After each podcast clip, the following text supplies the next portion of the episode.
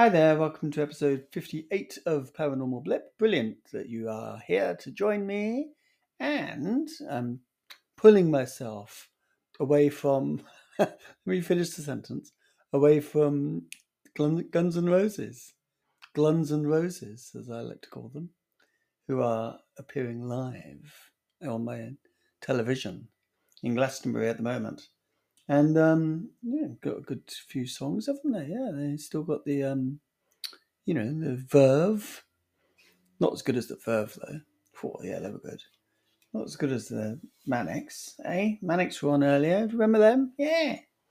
Motorcycle emptiness. Anyway, today we are going to look at three different things. Now, this is a kind of rolling news episode in a way. Okay, so it's kind of like an update on two things. And also, there's a big news story which I felt like I was compelled to tell you about. So, let me get my ducks in order. First of all, we're going to look at um, some very interesting language that has been passed by the Senate for this um, new Intelligence Authorization Act for next year. And Douglas Dean Johnson has done an excellent story about that that came out just earlier today, just I don't know how many hours ago, but not that long ago. And then uh, we're going to follow up with our friend Avi Loeb. He's not not my friend, but I'd like to. I like him to be my friend, Avi. If you're out there, off the coast of Papua New Guinea, thinking what shall I listen to? Well, listen to this, and contact me you know, hit me up on Twitter and we could be friends. Oh, I'd very much like that. Whoa. anyway, I'm going to. So he has had. I, I, spoke about his extraordinary project last last episode, and I tell you what, it has come on in leaps and bounds. So I'm very much looking forward to telling you about that. The update there, very interesting, and we've got a little snippet of an interview that Avi did couple of days ago as well, uh, which is absolutely fascinating stuff. And then finally, Marco Rubio has given an interview, quite a short interview, um, to a journalist called Matt Laslo. And Matt Laslo uh, has kind of done a write up of it. So I'll go through that. And I'll also link to the audio of the interview as well. So that's very good. So, um, yeah, very exciting and uh, welcome to episode 58. So, just a word of thanks now to everybody that is subscribing on Spotify, which means you don't miss an episode and you get it straight away, uh, just as I press, you know, launch. and also, everybody that's subscribing on Apple and on all other, you know, platforms. And especially thank you to the folk that are subscribing to the exclusive episodes. And you can do that for 99 pence, which is around about $1.20, I think, last time I checked, which is around about €1 euro 20 cents as well, last time I checked, which was a couple of months ago. But I don't think it's. Has it fluctuated that much? I don't think so. And also, thank you for the folk that have put in representations to me to say, how do I subscribe? I did realize that last episode I didn't put a link in, which doesn't really help, does it? it doesn't help you, and it doesn't help me. it helps no one. That's what it helps. No one. But this episode, if you go to the episode description, you will see a way of subscribing to the exclusive subscriber only episodes. Okay, and there's eight there so far. I am due an update and I will do an update at some point quite soon in the next few days. Um, but you can kind of unlock, if you like, or have access to all of those eight episodes. Okay, so that that's really good. So basically, thank you ever so much. Also, if you want to follow me on Twitter, also if you want to follow me on Instagram, but I mean I wouldn't do that if I were you because I never check Instagram. Also, if you want to, you can now listen to this on YouTube and all uh, episodes from I think it's like episode 55 or something like that. Last couple of episodes have been automatically uploaded onto YouTube as well. So let's take a look now at this amazing story that Douglas Dean Johnson has put up here. So I've got a link to it in the episode description, as you can imagine. So here we go. Look, take, take a look at this. The US Senate Select Committee on Intelligence, SSCI, has unanimously approved legislation containing language that appears intended to dig out any UAP associated technology that is or ever was controlled by the federal government. The new UAP slash UFO provisions are being publicly reported in detail in this article for the first time anywhere. So thank you, Douglas Dean Johnson, for this extraordinary exclusive that you have. Uh, he that's me saying that, by the way. he obviously didn't write that little bit. The new UAP provisions are part of the fiscal year 2024 Intelligence Authorization Act, in brackets IAA, S dot 2103, close brackets, which was approved unanimously by the Senate Intelligence Committee in a closed door session on June 14th and June 21st. He reported this. The text has just become public. Um, so here we go. This is the interesting bit here.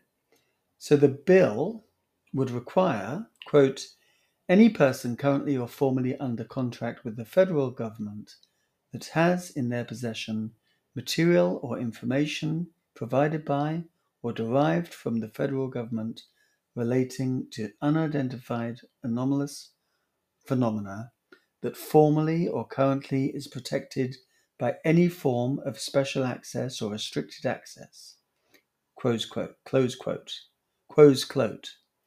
To notify the director of the All Domain Anomaly Resolution Office, AARO, within 60 days of enactment and to provide within 180 days, which is six months, quote, a comprehensive list of all non Earth origin or exotic unidentified anomalous phenomena material close quote, possessed, and to make it available to the AARO director for, quote, assessment, analysis, and inspection, close quote. The legislation would uh, also require the AARO director to notify designated congressional committees and leaders within 30 days after receiving any such notifications, information, or exotic materials. The Intelligence Committee legislation also includes what might be called a quote safe harbor provision, providing that if such a person complies with the notification and makes available deadlines and sorry and make available deadlines, quote, no criminal or civil action may lie or be maintained in any federal or state court against any person for receiving uh, UAP related material or information. Close quote. The safe harbor language may be read to imply that a private entity that obtained non human technology from the government and then held on to that material outside of the standard mechanisms for democratic oversight, perhaps profiting from it in some manner, might be in a legally tenuous position. If so, then such an amnesty period might smooth the way for timely and orderly disclosure. This reading of the provision is speculative. The committee has not yet published any expl- explanatory material on the language. So then it goes on and says the language seems in sync with past public claims by some persons purporting to have direct or indirect knowledge of UFO crash retrieval programs, who have asserted that such programs had made little progress over decades because stringent secrecy has severely limited the scientific and engineering resources available to unravel the workings of devices or material of purportedly non human origin. Such claims were made, for example, by an unnamed military contractor quoted by Michael Shellenberger, and we mentioned that in a recent episode, didn't we? Yeah. Okay, so it's a brilliant article and very robust, very strong language it's basically saying, you know, now is the time to come forward. Now is the time to report, and uh, it's you know unanimously passed. It's not law. You know, this is the language that goes into the uh, final uh, bill that will be kind of brought together by all of the people that are kind of putting their little bits in, and it will probably be signed in to law in December um, for next year. But that's very, very interesting stuff, and it puts a a time on when we can expect big revelations from corporations, organizations, um, and maybe kind of secret uh, parts of the government that are working with corporations uh, to expect all of that to come forward. We're now jumping over to Matt Laslo, and um, this is a, another brilliant story. So here we go, and there's a link in this as well. Right, so exclusive. Rubio says UAP whistleblower first credibly vetted referred to Congress and um, it's just a little intro that he has. But essentially, this is a like an interview. Okay, now the audio of the interview is is there, but he's written out the interview as well in a kind of um, you know UFO Joe type way. Um, so here we go. Matt Laslo says, "Do you have any questions lingering from the whistleblower?" Marco Rubio says, um, do I have any questions? So that's the voices I'm going with, okay? Matt, it do- doesn't really sound like them, but it's just for your ability to distinguish between the voices, okay? So uh, I'll do the whole thing, okay? Do you have any questions lingering? It sounds quite seductive. I'm sure he is in real life. It's quite a good voice, that, though, isn't it? Do you have any questions lingering from the whistleblower? Um, do I have any questions? Do you think he classifies a whistleblower as a whistleblower? Well, the Inspector General has deemed it an urgent and credible threat to the. So that's how it's been referred to us. So I have no reason. Yeah? So you're taking it credibly? Do you want to hear from him and others behind closed doors in the open? Well, we've begun that process. Obviously, it's up to the chairman, Mark Warner, in brackets to decide what direction to go on. But I know we've already begun that. It sounds a bit like Batman. But I know we've already begun that process. I think he's interviewed with the staff already. So, what do you think of the notion that there are SAPs hidden in Congress? Those claims have been made for years, and that's certainly something we'd be very disturbed by. And that's what the gist of the whistleblower's claim is that there were programs that should have been notified to Congress that were not. So we're gonna be interested in that, no matter what the topic is. And that's kind of new compared to others in the past. Well, we've heard those claims in the past. This is the first one that's gone through this process. Interesting. Then he says, follow me on Twitter for further updates at Matt Laslo, which I've linked. Thank you, Mr. Laslo. And thank you, Mr. Rubio. And I do apologize for your voice, in particular, Mr. Rubio. Now, um, so the, the interesting thing there is it's something that's, you know, I mean, we've kind of been around the Grush tree, haven't we? Uh, many times we've danced around the Grush tea, tree. Should really call it the Grush brush, the bu- the the Grush bush, but his name isn't Grush; it's Grush. So what is new here, though, is that Rubio, you know, the, the, the Grush basically spent four years checking out these guys, them like himself, thinking naturally enough, thinking, hold on a minute, I'm being sold a pup here, and then realizing, oh my god, no, this is real. You know, he saw enough evidence, he interrogated um, the people enough in SAPS. Um, to be convinced of what it was that they were being shown. He realized it was legal and he made a complaint to the ICIC, ICIG, of which, and we all know that.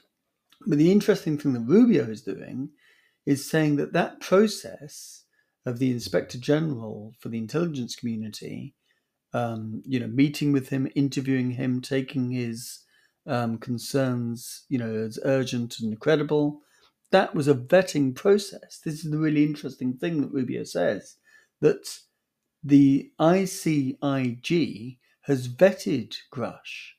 So he then said, go to Congress. And he met, and we know this from um, Ross Coulthart, he met the staff in the Congress. So, like, the, the not the actual Congress people, but the staff that work for the Congress people who have the kind of relevant clearances, obviously, you know, because if you don't, then you can't have the conversations. And so, and he also met with some House um, staff and lawyers as well, I think. But from the Congress point of view, that's what Rubio is saying. He has, I, I think, he's interviewed with staff already.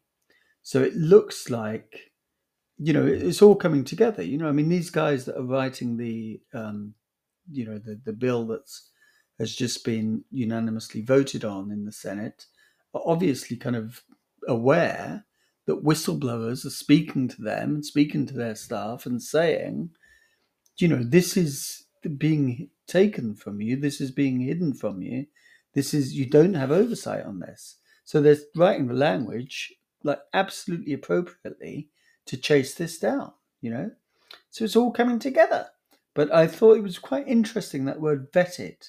And of course, it gives you massive amounts of um, confidence and encouragement if you are a senator. For, you know, the, the ICIG has already done the, the kind of weeding, if you like. He's already done the verification. Grush has been vetted. So we're now going to go back to the journal that um, Avi Loeb is uh, making or writing on his field trip off of uh, Papua New Guinea in the ocean off of Papua New Guinea. And this is from uh, tomorrow.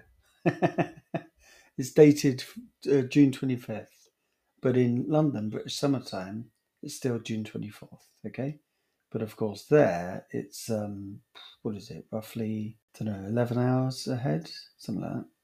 Something like that. Right. Okay. So this is called. We have twenty-five Sefrules from IM1's site. Now I'm going to play you an interview, and at that point, you had they had eleven, I think. So they're finding a lot of them, and they've actually got this really brilliant image of the um, Interstellar Expedition Sefrule count. I hope I'm pronouncing that right. Essentially, it's like a spherical, tiny little fragment about the the size of the head of a pin, like a you know under a millimeter in size, most of them, and um, I think run eight was the most successful, but they've been you know they've been getting a couple Run 15 had had three of these little things. So anyway, let's read a little bit of this and then we'll jump into the audio. So it says by now we have 25 Sefrules from the site of the first recognized interstellar meteor, IM1. They are kept in vials and organized in a plastic container like babies in their beds within a delivery room. We nearly doubled the threshold for opening the champagne bottles on Silver Star. That's the name of their boat. I asked Rob McCallum why he bought the bottles on board in the first place, and he replied that he's an optimist. Life is sometimes a self fulfilling prophecy, so it's better to be an optimist. Last evening was stormy, and so we postponed the celebration to tonight.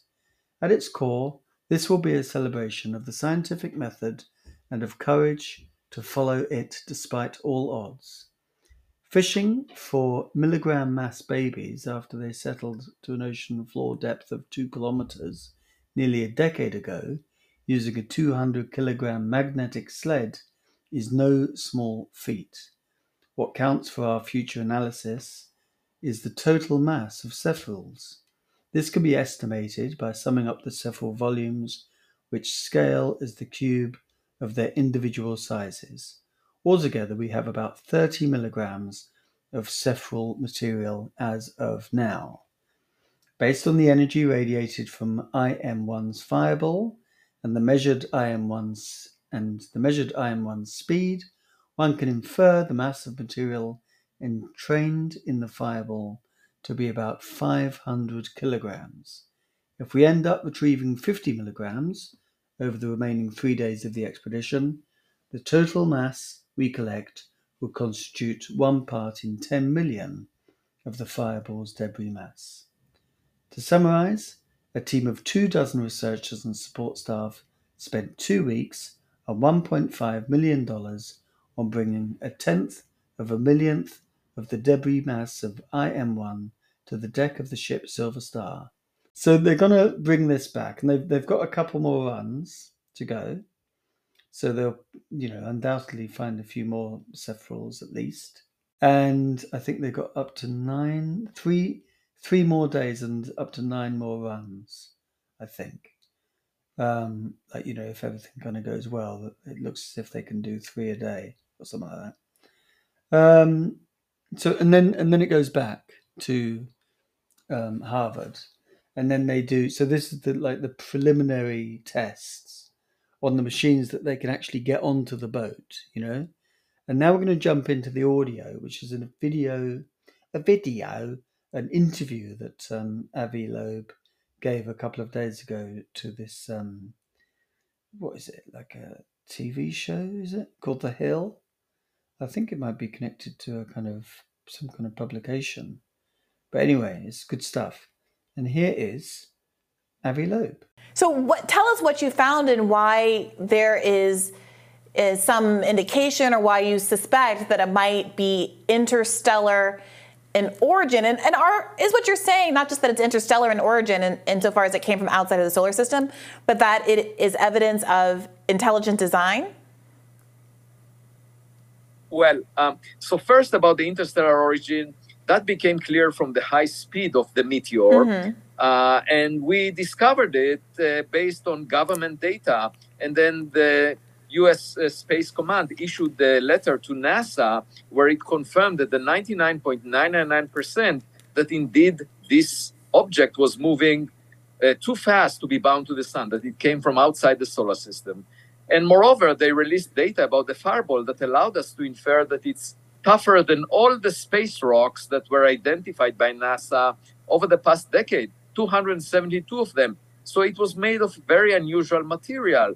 And that uh, led me to initiate this uh, expedition. And we have an exceptional team of uh, researchers and uh, support staff that allowed us to build this machinery that we are using um, to find those uh, fragments that were left behind. And now we can actually look at the materials that we recovered. And um, amazingly enough, we found the, uh, basically what is called the spherules. These are particles that are spherical, uh, perfect spheres made of metal.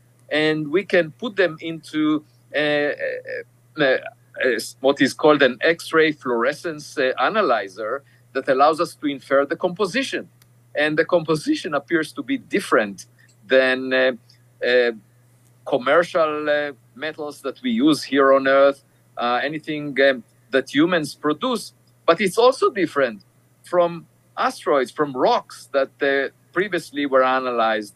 And that makes, first of all, it, it implies that perhaps indeed uh, the it was it originated from a completely different environment, and moreover, perhaps it was manufactured uh, in a uh, artificial way, uh, technologically.